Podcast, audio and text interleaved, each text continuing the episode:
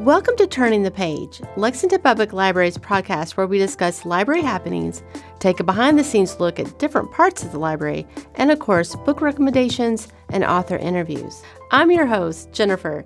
Thank you for tuning in and enjoy. Welcome to another episode of Turning the Page. Today we're talking all about anticipated beach reads. Yes. I will share that some of this list is from Goodreads. They do have an anticipated beach reads. If you do a little searching, you can find their list. It's a really great list. But also check out a really great list from Publishers Weekly for their Summer Reads 2022, which is a very good list as well. First two, I'm going to talk about our fiction. And the first one is by Sloane Crossley. And if you read one of her essays called I Was Told There Would Be Cake, she now has a book of fiction that's coming out, which sounds really fascinating. And I'm going to give you a little information about that, which is it's a called Cult Classic, which is supposed to be weird fun. It's basically a thriller featuring a New York City heroine who may or may not be a target of a very contemporary, oddly romantic cult, which sounds awesome. kind of interesting. So, mm, I love cult. Okay, I'm interested. And the other one is someone who I think a lot of our listeners probably has read or knows about, which is Eileen Hilderbrand, who is the queen of Nantucket fiction.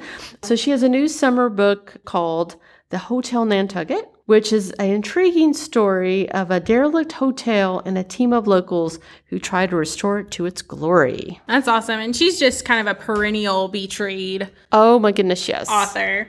Two more fiction that we are excited about are Acts of Violet by Margarita Montimore. This innovative mystery from Margarita Montimore author of Oona Out of Order, centers on world famous magician Violet Volk and her permanent disappearing act. Ten years ago, Violet vanished in the midst of her last public performance. Now her sister Sasha is trying to solve the mystery. Mm. But why is Sasha suddenly sleepwalking every night? Ooh, bum, bum, bum. Yes. and then the Many Daughters of Afong Moy by Jamie Ford. Winner of this summer's unofficial Best Story Idea premise, Jamie Ford's foray into historical fiction slash magical realism introduces poet Dorothy Moy, who's concerned that her crippling depression will be passed to her daughter. Through an experimental treatment, Dorothy connects with past generations of women in her Chinese family, including a World War II nurse, a little girl in San Francisco, and the first Chinese woman to set foot in America. Wow. Yeah. That sounds fascinating. It really does. It really does. It makes me wonder what that experimental treatment is. One of my favorite books that I read a couple summers ago was in the Dark Dark Wood by Ruth Ware. And Ruth Ware is back with a new book called The It Girl. This is going to be a book that's supposedly written in the style of Agatha Christie, Josephine Tey, and Dorothy L. Sayers. Mm-hmm. Her new whodunit be- begins in the Tony environs of Oxford University, where a vivacious young student, April Cloutis Cliveden, is murdered. Ten years later, her friend Hannah Jones discovers that the convicted killer may or may not have been innocent all along. Sounds Ooh. really good. This comes out in July. Maybe, or, yeah. So I'm not going to say the date because you never know. I feel like mysteries are best in summer. I love mysteries. I don't know why that is. I think most people like would prefer a mystery on like a rainy day or something. But for me, I always think of them on a trip for you know mm-hmm. something to keep you really engaged as you're traveling. So I've always considered mysteries to be a really good summer. I don't believe I've ever gone to the beach without a mystery. Yeah. Because that would just be terrible. Yes. that's that's my personal opinion. We've got More Than You'll Ever Know by Katie Gutierrez. One of the summer's buzziest debut novels, More Than You'll Ever Know, toggles between two timelines and stories. In the first story, set in the 1980s, international banker Dolores Rivera leads a double life with families in Texas and Mexico.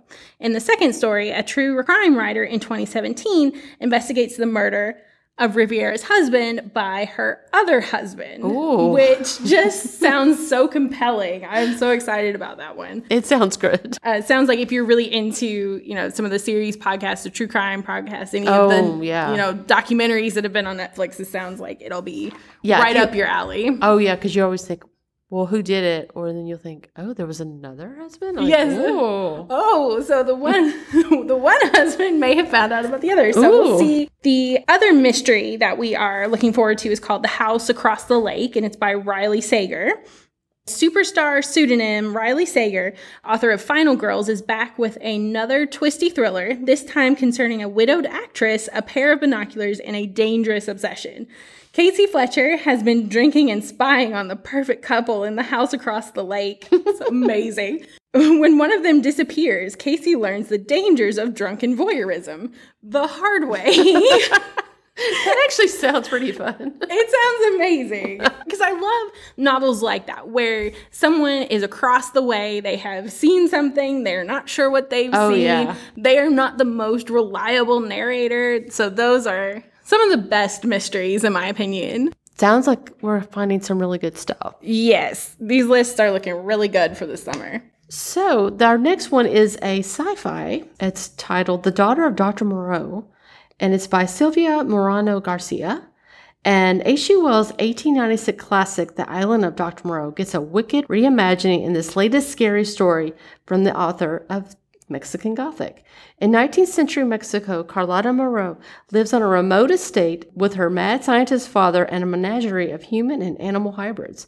When a dashing young man enters the frame, all hell breaks loose. Caught a historical romance horror. That sounds so good. Plus, if you ever go back, if you like to watch old classic movies, you always find this particular story in movie form that is so. It's a really bizarre story. yeah. So if you ever get a chance to watch one of those movies, you, oh my gosh, you'll be like, what the heck? Yeah, this one just seems like it's going to be just so cool. Yeah, I love it. So, a memoir that's coming out that we are looking forward to is The Man Who Could Move Clouds, a memoir by Ingrid Rojas Contreras.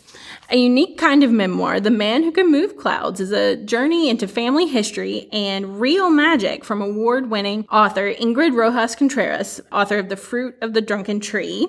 Born into a lineage of Colombian fortune tellers and healers, Contreras' life takes an odd turn when a head injury prompts a bout of amnesia. Oh wow. In the foggy aftermath, Contreras investigates her family's magical heritage. Oh, that sounds fascinating. Yeah.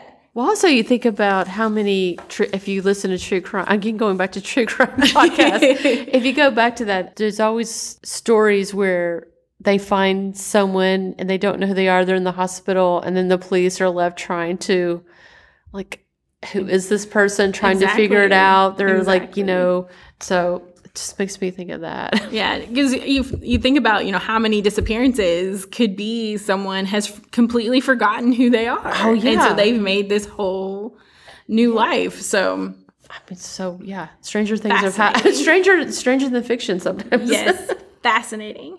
So, two young adult books that we're really excited about. The first one is by Gina Chen, and it's titled Violet Made of Thorns. The usual palace intrigue goes insanely high stakes when a morally ambitious court prophet awakens a sinister curse that could wipe out the entire kingdom. Gina Chen's fantasy debut, the first of a proposed duology, explores the intriguing idea of what happens when the kingdom's official mystic prognosticator has trouble telling the truth. And the second is actually another installment of a very popular series by Jennifer Lynn Barnes called The Final Gambit. This is the third installment of the Inheritance game series. Mystery specialist Jennifer Lynn Barnes returns readers to the labyrinthine Hawthorne house, where every room poses a new puzzle, riddle, or conundrum. Teenager Avery Grambs stands to inherit millions if she can figure it all out, but a new stranger has arrived in the mansion, and all the rules have changed. No fair. Oh, I read the first one I really liked it. Um, cool. And it's really funny. I was actually in some store. I don't remember where it was. And I watched this girl. She was like maybe pre-teenage, uh-huh. following behind her two younger siblings and the mom. And she actually had the second book as she was reading behind the mom, and her mom was telling her to put it down, but she was actually just reading as she was walking. I love that. And I was like, oh, that's a girl after my own heart. Yes. that would have been me in the grocery store or whatever. Yeah. So shout out to her wherever she is. Wherever you are, we, The new book's we coming adore out. you. the third one's coming out. the third one's coming out. I'm sure you know. Find out. so we've got a romance. Ooh, okay. This one is actually a sequel to one that came out in 2020. Boyfriend Material is the original. So this one is called Husband Material by Ooh, Alexis Hall. we moved up. Yes. The review says the title of this sequel was sort of inevitable. So returning readers will find uh, Luke and Oliver still together after all that business. Whatever that Whatever the business, business was. We're not spoiling. Read the first one too. yes. And now looking at the next step in their relationship. Author Alexis Hall summons the dilemma familiar to so many couples. All our friends are getting married. What do we do next? So it's That sounds like promises fun. to be a really cute little romantic sequel, which is neat to have a romance with an established relationship. Oh, a lot yeah. of times it's the getting together story. It's more rare to find the romance where they're already together. That's and a really good point. Where they're gonna go. So I love that there's a sequel. Yes, because I think most people read romances just like you said for the beginning, Yep. for the fun parts, not How- the yes, not the middle they- parts. how they get together, not how they stay together, which I think is is a really interesting take there. And so we'll wrap it up with our anticipated horror novel called Just Like Home by Sarah Gailey. Homecoming can be very dark when your father is a serial killer. Ooh. Vera's mother calls her back to the family home, a place full of secrets, and a new tenant who seems focused on using her childhood for artistic inspiration. This new novel from genre defying Sarah Gailey, Magic for Liars and The Echo Wife, is being described as spine tingling, intense, and claustrophobic. Ooh. Yikes. That sounds scary. yes. Sounds interesting. I believe that all our books that we have mentioned, if you want more reviews, more books from the Goodreads list, go to their website. There's a really great list of books. All of these titles come out June, July, and August. So if you check any of them out, please let us know what you think. Thanks, everyone. Hi, everyone. I'm Erin, the producer for Turning the Page. Welcome to our segment called Behind the Scenes. Each month, I'll take a step out from behind the scenes to introduce you to someone else at the library whose work is also typically out of the public eye. Today, I'll be talking to Doug Tattershall, Community Arts Coordinator, about the gallery spaces at the library. Thank you, Doug, for joining us for Yeah. Behind the Scenes. So, tell us a little bit about the history of the gallery space here at Central. Okay.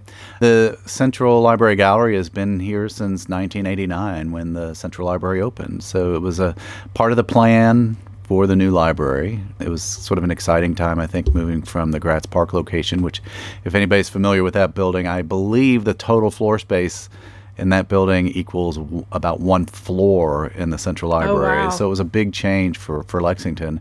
So they, inc- they, they included a gallery and a theater from the very start. Nice. So, how can people come to the gallery? Well, the gallery's open whenever the library is open. So, and it's right there on the first floor, windows looking out on Main Street. So it's a high profile spot, but it is a spot that people walk right by sometimes. I, I remember a story of uh, someone who was actually working at the library and she, she'd been here a couple months and finally she said, I see you going in and out of that room all the time. What is it? I said, well, it's a gallery. And I was just shocked. And it made me realize that just because you're on the first floor, uh, you have to remind people and point it out to people so they don't just walk by. One of the challenges of just the arts program in general for the library is that we're trying to provide cultural opportunities in a place where people are in the building for a totally different purpose. So we're trying to grab attention. That's a part of what we have to do. What other branches have gallery spaces? Right now, the East Side branch has a gallery. It's a 30 foot wall that's the hallway basically that runs from the main entrance into the children's department, teen department, and meeting room space. So uh, it's right there, kind of front and center, but uh, and you know it gets actually a little more traffic just because it is out in the open. Yeah. Do the pieces that are shown in the different spaces have different requirements? There are two really different spaces. The Central Library Gallery is a dedicated gallery. It's about 1,500 square feet, And actually, because of that, um, I'm trying to focus on three dimensional art as much as possible in that space. There's not a lot of space, just generally community wide, there's not a lot of space for three dimensional art. The artists that have come into the gallery have really said, wow, thank you for focusing on 3D art because there really are, are limited opportunities. Whereas the East Side uh, Gallery is really a wall. You know, we can't really branch out. So it's actually very different. It's totally different exhibits. They aren't traveling from one location to the other because they are so different. Yeah. Are you hoping to get gallery spaces in more branches? I am hoping to get gallery spaces in more spaces. my, my goal ultimately is to have some sort of gallery in every location. I believe the New Village branch will have gallery space. And I should also mention, because uh, right, and it was out of my mind sort of because um, right before COVID, the Tates Creek Photography Club had an interest in exhibiting on an ongoing basis their photography. So we'd actually had it and planned and in mind, and then actually it, it is has been realized. So there is an exhibit space now in Tates Creek as well. Wonderful. And it's it's always it's managed more or less by the Tates Creek Photography Club, which meets at the Tates Creek branch. It has for years, so it's kind of been nice to make that connection with the physical space that they're meeting in, and also the the work that they're doing. That's great. How do you arrange for the exhibits in the gallery? I try to work on a year to year basis. So, for example, this summer, I'll start thinking about 2023 and try to schedule it out much as possible for both of those galleries for the entire year. And, and one of the nice things is that um, in the course of kind of looking at spaces, ultimately we want to be an art space not just in our, our formal spaces, not just in our galleries, not just in our theater. So, for example, we had the jazz series at four of our branches in April for Jazz uh, Appreciation Month, um, which was sort of an extension of the theater not being available at the time. It sort of got us to think about other spaces. But what I've kind of looked learned as I look around is that there are other places to exhibit. So some things I don't try to schedule those, and the nice thing about that is you have that combination of planned space, and you really need it to be planned to have the best. I think possible exhibits, but also a spontaneous space. So when opportunities do come up, last minute, you can still find a place for them. Oh, great. Well, since this is a library podcast, we have to ask, what are you reading? What am I reading? I just started the um, Snowden book, Permanent Record. Yeah, yeah it's kind of chilling. I've just started, it, so uh, I'm. It's it's fun as well as chilling because he talks a lot about growing up. Right now, I'm right at the uh, beginning of it. He talks about growing up in the 90s and you know being born in the 80s no internet really for public consumption and into that transition of becoming a gamer and an internet nerd and and how that happened in those the early you know the first decade really of the internet so that's an interesting part, just from a historical standpoint. Right. In the prologue, he's already, you know, and you know where the story is going, so it has this chilling part about privacy and yeah. and and sort of the surveillance culture we live in right now. Awesome. Well, thank you so much, Doug, for coming on. Yeah, gl- really thanks for having me. Yeah, great. thanks. You're welcome. Hi, this is Ashley Sipple McGraw, manager of the Eastside Branch, and I'm going to tell you about July 2022 summer events at Lexington Public Library. For a full list of summer programming, visit lexpublib.org forward slash summer, and some programs may require registration. On July 5th and 6th, the Shark Tank Science Show will be happening. Please check the online calendar for specific branch details. On July 6th at 4 p.m. will be the Make and Sell Printables online for adults at the Village Branch. On July 7th at 2 p.m., there's the Spy Trading Academy for kindergarten through fifth grade at Eastside. At 3 p.m., the Spaghetti and Marshmallow Towers for ages 6 through 12 at the Tates Creek branch. At 6 p.m., the Mystery Community, a book club for adults at Northside. On July 9th at 10 a.m., the second Saturday gaming for all ages at the Beaumont branch. On July 11th, 13th, and 15th is the Get Creative on the Move Art Studio for ages 3 to 11 Please check the online calendar for specific branch details. On July 11th, 11 a.m., the Teddy Bear Picnic, ages 2 to 5 at Beaumont. On July 12th at 2 p.m., the Preschoolers Explore Construction will be at the Eastside Branch. On July 13th, all day, will be Building Dreams, the history of Lexington Public Library buildings at Central. At 1 o'clock p.m., will be the Community Crafters Weaving Workshop for adults and seniors at Eastside. At 5:30 p.m., Growing Microgreens at Village. On July 16th at 1 p.m. will be the World Cafe for adults at Northside. At 2 o'clock p.m., Crafter Noon for adults and seniors at Beaumont. On July 18th at 2 p.m., Decorate a Horse, ages 5 through 12 at Central. On July 19th at 2 p.m., Active Art Studio, K through 5th grade at Eastside. At 2 o'clock p.m., Outdoor Art Play, ages 6 to 12 at the Northside branch. At 2 o'clock p.m., switch it up for middle school and high school at the Tates Creek branch. On July 20th at 2:30 p.m., virtual vacation for ages 6 through 12 at the Beaumont branch. On July 21st at 10 a.m., create a comic for ages 6 through 12 at the Village branch. 11 a.m., Let's Move toddler and preschool dance party at Tates Creek. At 3:30 p.m., Pendulum Paint at the Village location. At 5:30 p.m., Alzheimer's Awareness Series for adults and seniors at the Tates Creek branch. On July 23rd at 11 a.m. is the STEAM Camp Showcase at Central. On July 25th and 26th will be the Animology with Bob Tarter. Please check the online calendar for branch specific details. On July 26th at 2 o'clock p.m., Classic Films Rebecca for adults and seniors at the Beaumont branch. And on July 27th, 28th, and 29th is the Ice-tastic Snow Cone Truck Visit for ages 12 and under. Please check the online calendar for branch specific details. On July 28th at 1 o'clock p.m. is Community Crafters We Love Crochet for adults and seniors at Eastside. And on July 29th at 11 a.m., preschoolers explore Fort Building at Central. Thanks for listening to Turning the Page, a podcast brought to you by Lexington Public Library staff. If you've enjoyed listening, please take a moment to subscribe, rate, and review the podcast on Apple Podcasts, Stitcher, Spotify, or wherever you listen to podcasts. If you have any questions or suggestions for future podcasts, you can email us at elibrarian at lexpublib.org. That's elibrarian at L-E-X-P-U-B-L-I-B dot org. I'm Jennifer, and we'll be back to turn another page.